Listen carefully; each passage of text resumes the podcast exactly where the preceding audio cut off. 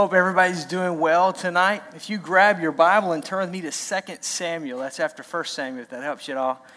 And uh, we're going to be looking through that tonight.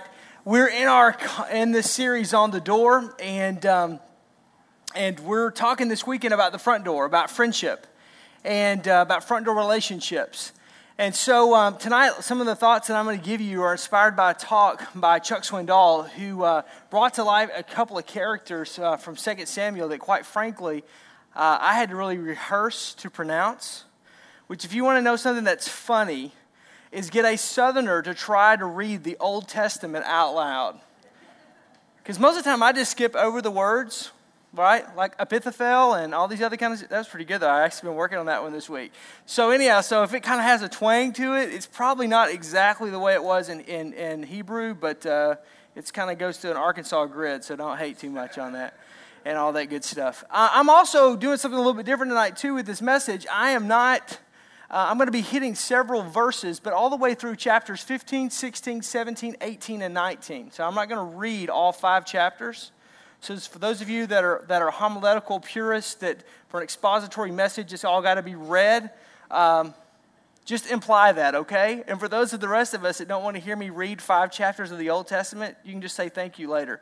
And so, uh, but we're going to cover that. And actually, on your communication card uh, that Ryan talked about, uh, you, you, basically can um, take that card, and uh, I'm asking you, actually asking you to read those five chapters this week. So I think it's going to be kind of a cool deal. We'll explain a little bit more of that later.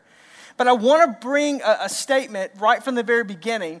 This is something that I live by. Um, man, it's such a part of me that I don't really even think this is incredible, but I do think it's very applicable, especially with this subject. And that's this God works through people. That's really all I'm going to talk about tonight. God works through people. I've heard it said all my life God works through people. But when you really get to thinking about that, really is how God shows up and works in our lives. The Bible is an example. The Bible is a collection of accounts where God chose to work through people. The church that was birthed in, in, in, Acts chapter 1 and Acts chapter 2, all the way to today, from the first century to today, is a living example of how God works through people. Most of you in this room, somebody witnessed to you or to a family member and told them about Christ. They invested and invited, and just like Philip did to Peter, they just said, Come and see this man named Jesus, the Messiah. And God worked through somebody so that you heard the gospel message, so that you or your family were saved. I'm an example of that. And, and my own family, although it's been many generations removed, my grandparents, my great grandparents came to faith in Jesus Christ. And because of my great grandmother, Maybelle Austin, that heritage was passed down to my grandmother and to my mother and then to me. But somebody told her about Jesus. And so I'm standing here today, someone that I've never met, someone that, that I don't even know who it is. I don't even know who to thank. But it's an example that God works through people. And so when we talk about that, friendship is very important in that. Matter of fact, there's a hundred different references in Scripture about friendship. Now, a couple of statements about friendship. First of all, friendship, uh, friends are essential, they're not optional. Friends are essential in life, they're not optional. Some of us sometimes think, well, life would be easier without people, and I have those days too. But the reality is, is that we need friendships, we need people. The Bible talks all throughout Scripture about the fact of that we need people. Friendships are also cultivated, they're not automatic. Friendships are cultivated, they're not automatic. Nobody just happens to have friends. Nobody just automatically happens on friends. Friendship is something that's cultivated. Friendship is something that's worked on. Friendship is something where you've sown seeds and now you're reaping that harvest. Friends are also, they also impact our lives. They're never neutral. When you talk about friendship, when you talk about friends, it's never a neutral situation. They always have a positive impact or a negative impact on someone's life my dad told me, and I'm going to get to tell my kids. I had the distinct pleasure of saying, Show me your friends and I'll show you your future. You ever heard that? High school assembly, show me your friends and we'll show you your future. I mean, we talk about that, but it's so true because the people that you hang around, the people that you run around, the people that are your close friends will influence your life for the positive, for the negative.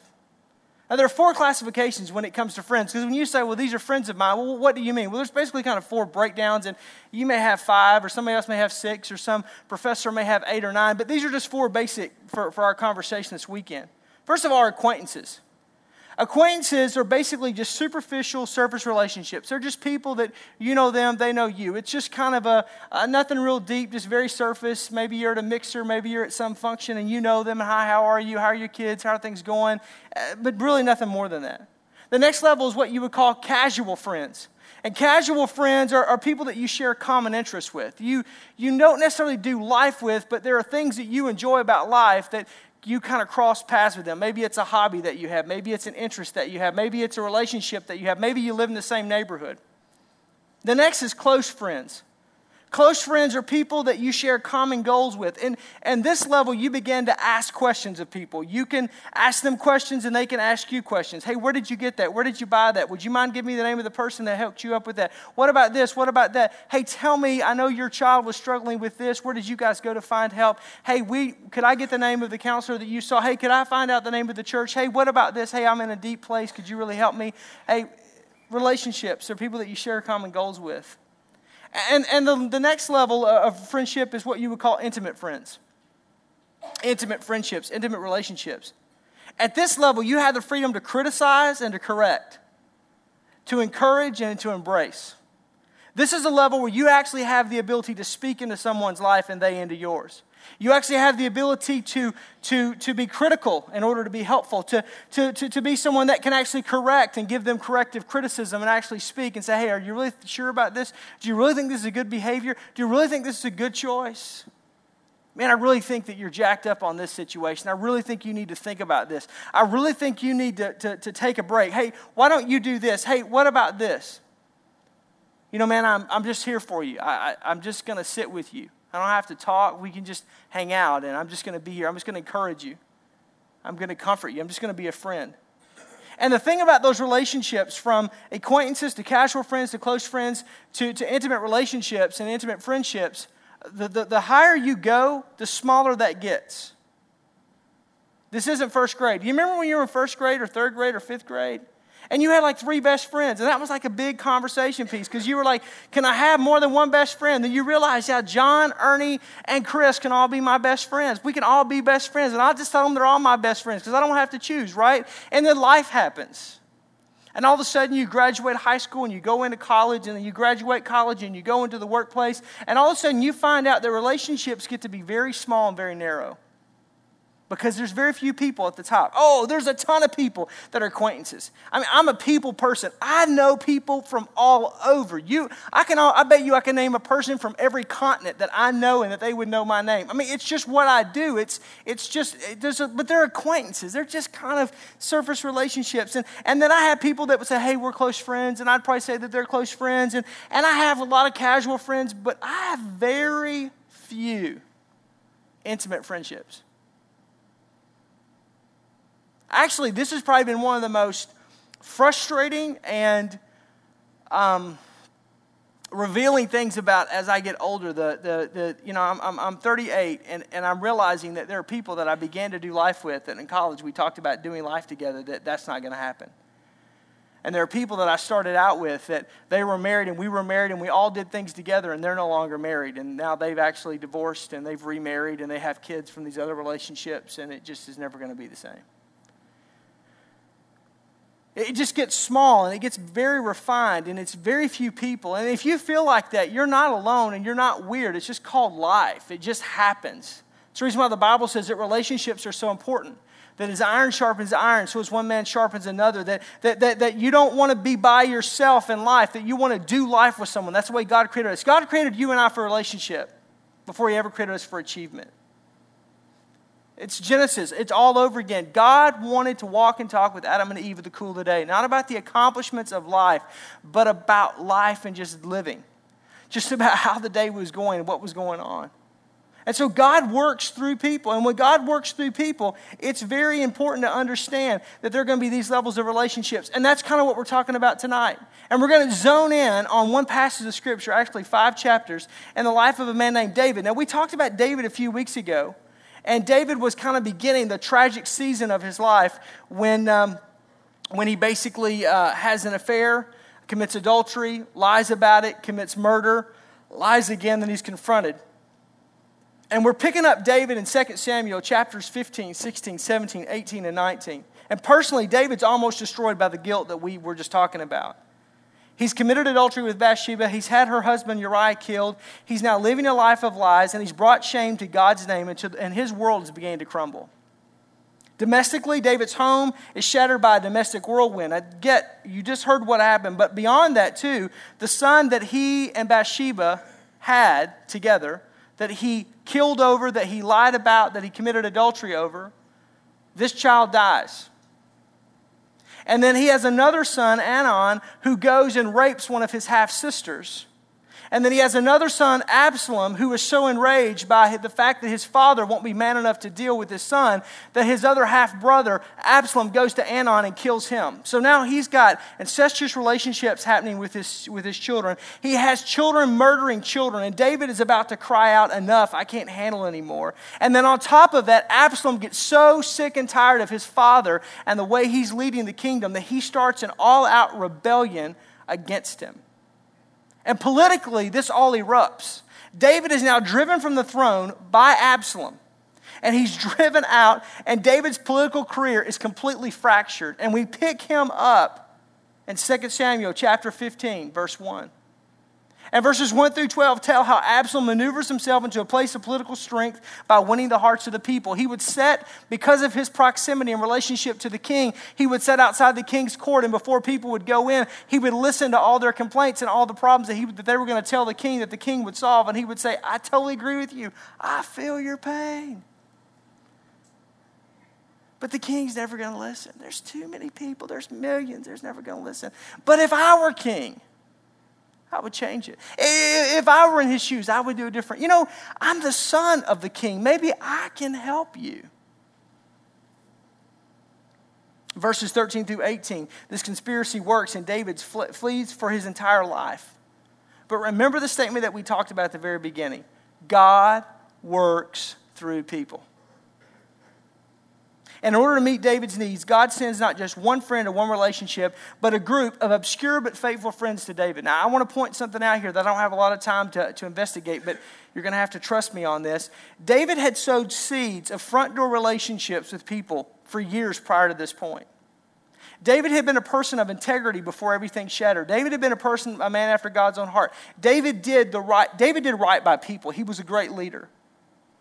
And the Bible says that he had, he had right relationships with his family, that he had right relationships with, with, with uh, a best friend, uh, Jonathan. Uh, he even, his father in law Saul, who tried to kill him, uh, who tried to come against him. David did not, he just learned the, the fine art of dodging darts, of dodging, of dodging spears, of, of getting out of the way. He, he, he didn't retaliate because it was the king. Touch not mine anointed, do my prophets no harm, the Bible says. And so David respected him and, and even left for a period of a time running for his own life in order to honor the king because if you can't honor the, the person, then at least you have to honor the position. And so David did just that. And, and David had sowed all these seeds of righteousness that when Nathan, the spiritual man of God, came to him, him, that David basically surrendered himself and, and was honest before him. And, and Joab, who was his commander in chief, who basically ran the armies of Israel for him. I mean, there, there was, there was deep seated commitment, there was deep seated issues. And all of a sudden, because of some heart issues, David's life begins to erupt and tears apart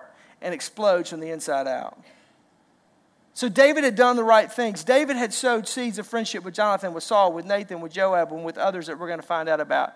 And here's what they did. These people didn't just show up, but there are, there are five different friendships, five different front door relationships that the Bible talks about. And the first is a group I call the supporters. The supporters. This was Ittai. He, the Bible says that, that he was from the country of Gath. Now, here's what he says to David in his time of need in 2 Samuel 15, verse 21. Again, we're just kind of walking through these five chapters. He says this He comes to David, and David's running for his life, and David's fleeing Israel, and David's under all this situation. He says, as, as the Lord lives, and as my Lord the king lives, surely wherever the Lord my king may be, whether for death or for life, there also will your servant be. Ittai shows up and says, Hey, man, David, wherever you are, whatever's going on, I'm going to be with you. Now, these supporters, these are the people in life that are emotional support to you. These are the people in life that give you unconditional love. These are the people when everything's down, they come to you and say, I'm going to pray with you. I'm just going to hang with you. I'm just going to be here. I can't give you anything. I don't have any wisdom to bring to you. I don't have anything, but here's what I can do I'm just going to give you my support. I'm just going to be there. Now, Here's what's interesting about this relationship. See, the Bible never gives you unnecessary detail. If it's there, it's there for a reason. The Bible says that he was from Gath. Okay, let's put that through the computer. Kind of. Ah, remember when the armies of Israel, several chapters back, actually an entire book back in 1 Samuel, are, are postured on the sides of the valley. And one side are the Philistines, and one side are the Israelites. And Goliath of the Philistines, he was from Gath. The Philistines inhabited the land of Gath. Their chief warrior comes down. David comes down. You know the rest of the story. David kills Goliath, and David takes the sword of Goliath and he charges the Philistines, the people from the land of Gath and he goes in and he takes them captive. Here is one of his captors. Here is one that's been exiled. See, they, they, you, that's all the parenthetical thought right there. Just, you just say Gath, you go, oh, well, what is from the land of Gath? Who really cares? It's like Menomonee Falls, Mequon, Cedarburg, what are we talking about? No, no, no, no, no, no, no. It's very important because this guy could have been someone that would have totally turned against David, totally poisoned against David. He was exiled, but because of the way David the king treated him and his people, his heart turned toward him. And in a time of David's need, when he was being exiled, who came to him? The one who had been exiled. Mm, don't shout me down when I'm preaching good. See, here's the thing about people that are supporters in your life you never know who those people are going to be. You never know who God will use in your life. So be careful how you treat other people.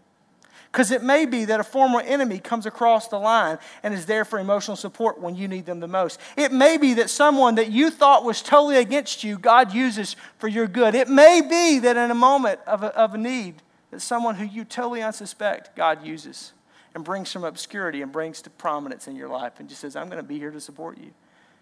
And I'm going to love you just because. The Bible goes on to say, as we continue on through uh, chapter 15 and verse 24 and verse 29, that there were spiritual leaders that came to David. This is the second group of people, spiritual leaders Zadok and Abiathar. How you like that? Did pretty good for that one. Zadok and Abiathar, and these were the priests, and they wanted to support David by bringing the Ark of the Covenant, which represented the presence and the power of God. They wanted to bring it to David, but David requested that they leave it with Absalom in verse 29 in order to soften Absalom's heart. Spiritual leaders are the people that minister to you, they're the people that bring the presence of God to you. But remember this when you talk about spiritual leaders in your life, you cannot have ministry without relationship. It all works that way. You can't have ministry without relationship. You, you, you can't be at a place where, where, where you need help. And, and, and I want to make kind of a plug here because I think this is real important to say. Because in a growing church, and as a pastor of a growing church, uh, there is no way that I can be available to 1,000, 11, 1,200 people that actually say Life Church is their home church. I, I can't do that physically. You know that. I know that. That's cool. Everybody's cool with that. No big deal. But, but, but here's the reality I don't have to be. And as this church grows larger, we continue to grow smaller with things called life groups. And life groups are totally set up so that we can give ministry into your life and that we can minister to you right where you are and meet your needs. Because your needs are important, and the fact that your needs are met are important, and the fact that there's spiritual needs in your life that's important and they need to be met, they just don't have to be met by one person. That's impossible, except if his name be Jesus. And so at the local church level, we say, hey, here's how you're going to receive ministry in your life it's through relationship. Remember what I said earlier? God created us for relationship, not for achievement. God doesn't really care how many people show up on the weekend. He cares about people. He cares about those individuals. And so counting those individuals, that's fine. But, but, but God cares whether there's one or whether there's 10,000. God cares, period. And at, the rea- and at the bottom line, God works through relationship. He works through ministry, through people, and through relationship. And here's what I'm saying about that. You need to make sure that you have people in your life that are filled full of the power of the Holy Spirit because there's going to be times in your life where you're going to need those people to minister to you because God works through people. The presence of God in David's life in the moment of crisis did not show up by an angelic host or angelic beings. Jesus Christ never shows up to David. God himself never speaks to David audibly. There is no sign of any type of an angelic race that shows up and ministers to David's needs. No, it's not there. God uses people. J, uh, uh, Zadok and Abiathar show up, representing the presence of God to minister to him in his time of need. They minister, and then he says, Go back, go back to Absalom, go back to Israel, and make sure that the presence of God stays there because that's where God is supposed to be. Be careful. Make sure that in all of your relationships that you're open, that you have spiritual leaders, you have people that pour into your life. And if you're at Life Church and this is your home church and you're not involved in a ministry or a life group, this is one area of your life that's gaping wide open. This is one area of your life where you have shut the front door and said, I don't want any help. But we all need help. Amen? Mm. The next group of people that come to minister in verse 33 through 36 are servants. These are people that just serve. Ushai is his name. And the Bible says that Ushai stayed at David's side. He returned to the city. Uh, he was going to stay at David's side. And David says this As you stayed with me, now in verse 33, verse 34, 35, 36, he says this Return to the city and say to Absalom, I will be your servant, O king, and as I have been with your father's servant in the time past, I will now be your servant. Then you can thwart the counsel of Ahithophel. Ahithophel, excuse me, I'm going to get it right in a minute. For me, Hooked on phonics, right? So it shall be that whatever you hear from the king's house, you shall report to Zadok and Abiathar the priests.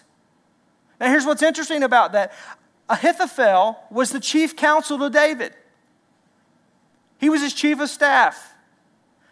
Um, and so Joab was, was, was, was his commander in chief, but, but the chief of staff was, was, was Ahithophel.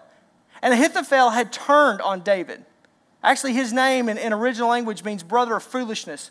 He, he had turned his back on David and he had totally took, taken his political clout and capital and positioned himself to serve Absalom because basically he was one of those kind of guys that was kind of like just wishy washy. He just kind of flip in life, depends on who's got the best deal because he wanted to take care of himself.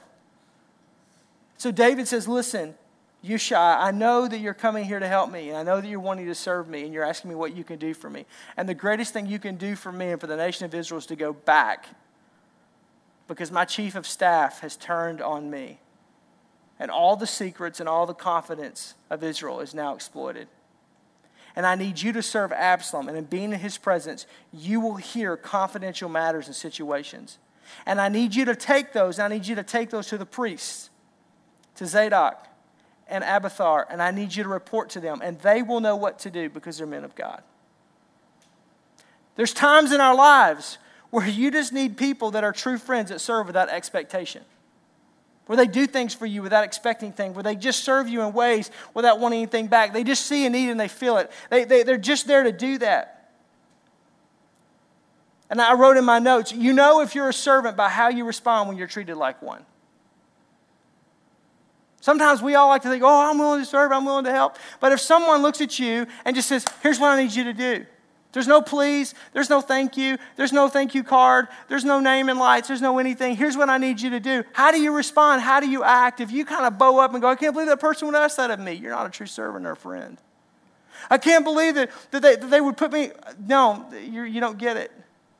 They didn't even say thank you, please, whatever. I'm so offended. I'm so hurt. I'm going to go outside and eat worms. Nobody loves me. Everybody hates me. I'm going to go outside and eat worms. Right? Bloom, despair, and agony on me, deep, dark depression, excessive misery. Oh, if it wasn't for bad luck, I'd have no luck at all because everybody hates me. The deep theology on that is go to Lowe's, get a ladder, and get over it. Because when you're in a time of need, you need people that are willing just to come into your life and just willing to serve. And Ushai was one of those people. Yes, sir, David, whatever you need from me, King. That's, that's what you want me to do, that's what I'll do. You, you, need me to shovel the drive, I can do that. You need me to mow the lawn, I can do that. You, there's nothing fancy, it's nothing huge, there's nothing that's going to be in lights. You need me to pick up the kids, you need me to take them for the afternoon, you need me to go to the grocery store for you, you need me to take your car someplace, you need me to help you, I'll just be willing to do that. You, you're in trouble, you're in need, I'm just willing to do that. I'm not expecting anything back, I'm not expecting anything in return. This isn't a you scratch my back, I'll scratch yours. This is just, I'm here to be a friend, how can I help you? We all need people like Ushai in our life. They're willing to serve without any type of, of pomp or circumstance. And that's exactly what he did. The next group of people that the Bible says, and this is just fascinating to me, you go, skip on over to chapter 17, verses 27 through 29, are the suppliers. These are people that, these are the need meters. These are the check writers. These are the people that go, just tell me what you want. Tell me how much you need. I'll write the check. I'll pay for it. I'll make sure it gets delivered. I, I may not necessarily be able to be the one to do it, but I'll make sure it gets done. These were three guys the Bible says Shobi, who actually was a family enemy, if you do any, any, any study on this. Machar, who was from Lodabar. Lodabar was like a nowhere zero town. It was in the middle of Nowhereville. Its address was Nowhereville. You could see the end of the earth from there. I mean, Lodabar was not a place to be, and it was not a place of resource. And then the last person is Barzillai, who was old and retired, scholars tell us.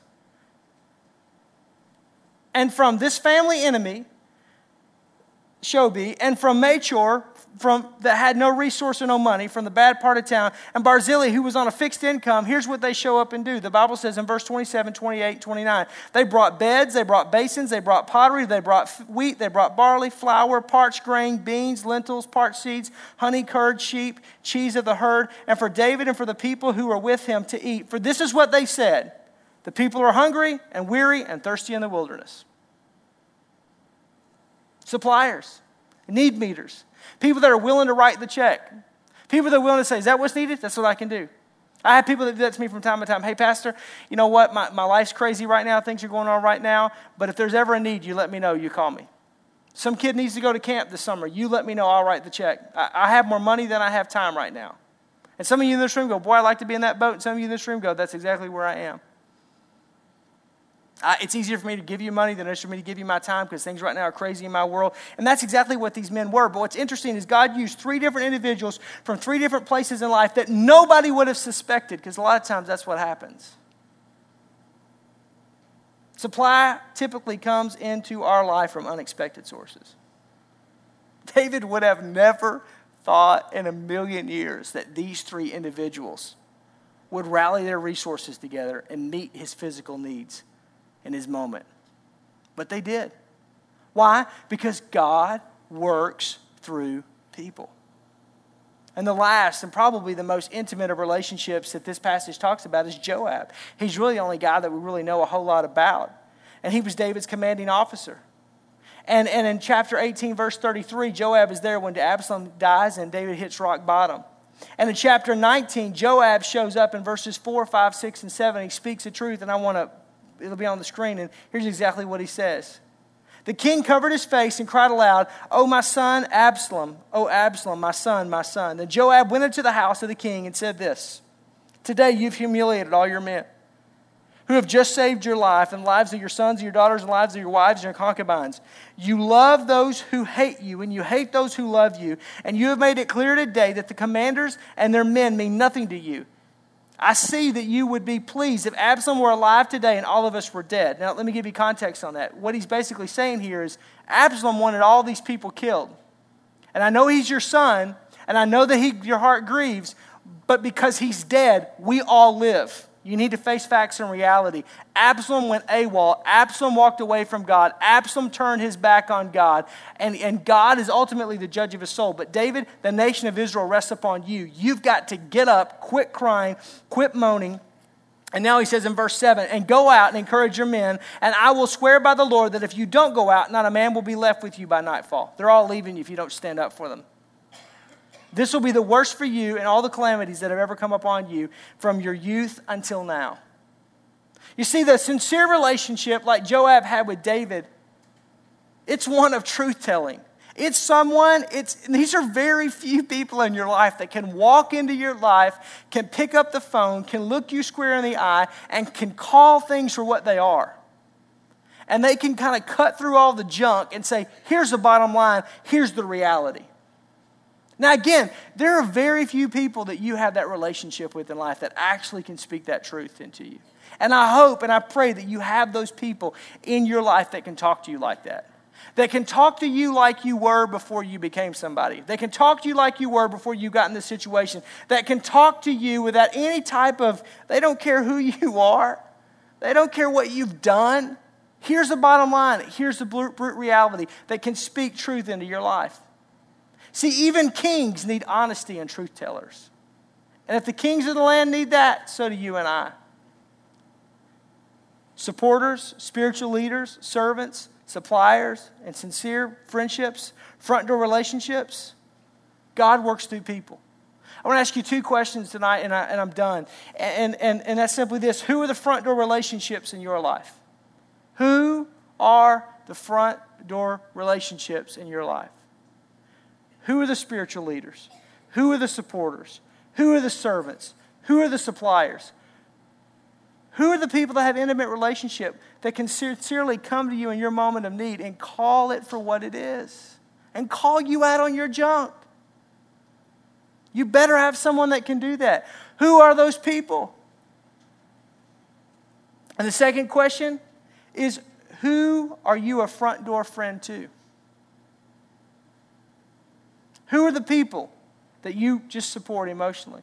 Who are the people that you bring spiritual leadership? Who are the people that you just serve with, with, with, without any, any expectation of anything? Who are the people that you just will help supply and meet the need to?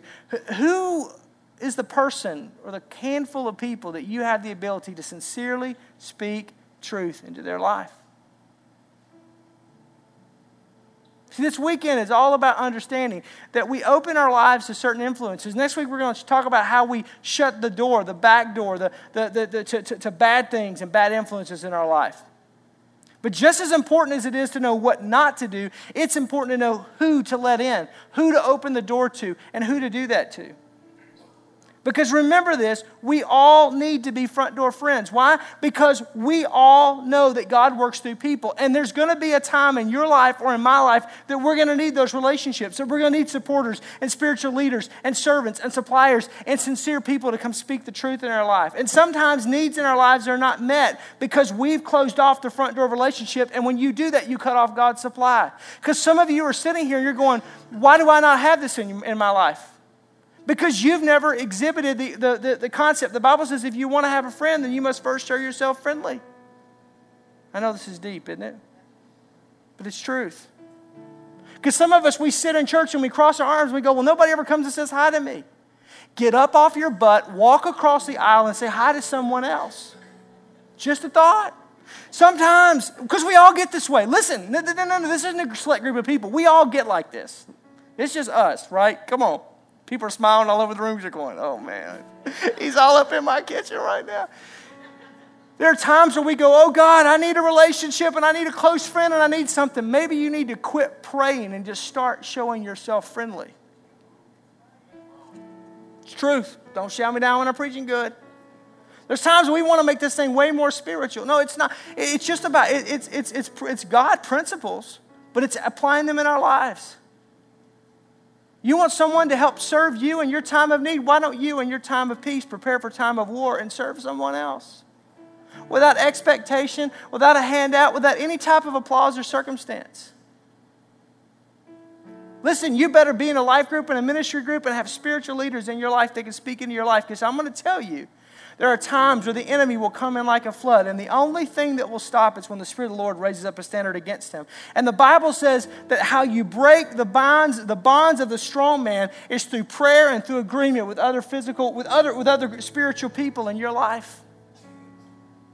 Sometimes you wonder, why are you so alone? And why are you walking through this desert by yourself spiritually? I'll tell you, because you've cut off relationships of people that have the ability to speak the words of God into your life. Because God works through people. God works through people. Quit asking somebody else to expect you to go out. Ask somebody else, would you like to go out and have ice cream?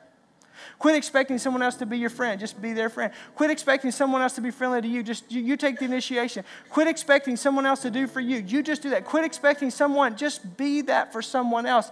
Be that front door relationship for someone else. Be that individual for someone else. Be that person for someone else. Allow God to work through you to touch somebody else. And in doing so, God then in turn will use you. And when He uses you, uh, can I just say something? The greatest thing about the kingdom is this is when an infinite God flows through a finite human being to touch another finite person, purpose is created every single time. That's the power behind mission trips. I don't know why we have to go halfway around the world to find that out, but sometimes we do. That's why when I'm sitting there in a feeding line in Kenya and I'm dipping out oatmeal and I have to keep my Oakleys on because I'm, I'm crying so uncontrollably that I, I don't want those children to see me. And, and, and, and I, I'm doing this and I'm so humbled. Why? Because God flows through me to touch someone else and purpose is created. And I go, this is what I'm created to do. I'm created to serve. I'm created to love. I'm created to be his hands extended. I'm created to be his hands and his feet. But if I shut that relationship off, I don't get that. And when I don't get that, my soul dries up. And when my soul dries up, it doesn't matter what church, what camp meeting, what service, who prays for me, or what happens, or how many people fall out, stand up, or whatever. It's not going to work because at the end of the day, I've cut off the conduit because God works through people. The people that are in this room are going to be the people that are going to pray for you. They're going to be the people that are going to stand with you. They're going to be the people that are going to walk with you. They're going to be the people that are going to be suppliers and supporters and help to you. That's what's so great about the local church. Nothing works like the local church works when a local church works the way a local church is designed to work. And those that have the ability to give, give. And those who love, love. And those who ush, ush, right? Those who can sing can sing, and lead can sing, and administrate, administrate. Nothing works like the local church works when the local church works way the local church is designed to work. That's the beauty of it. That's the reason why Jesus Christ died for it. Why? Because he died not for achievement, but for relationship. Because God works through you. Father, I thank you for your word.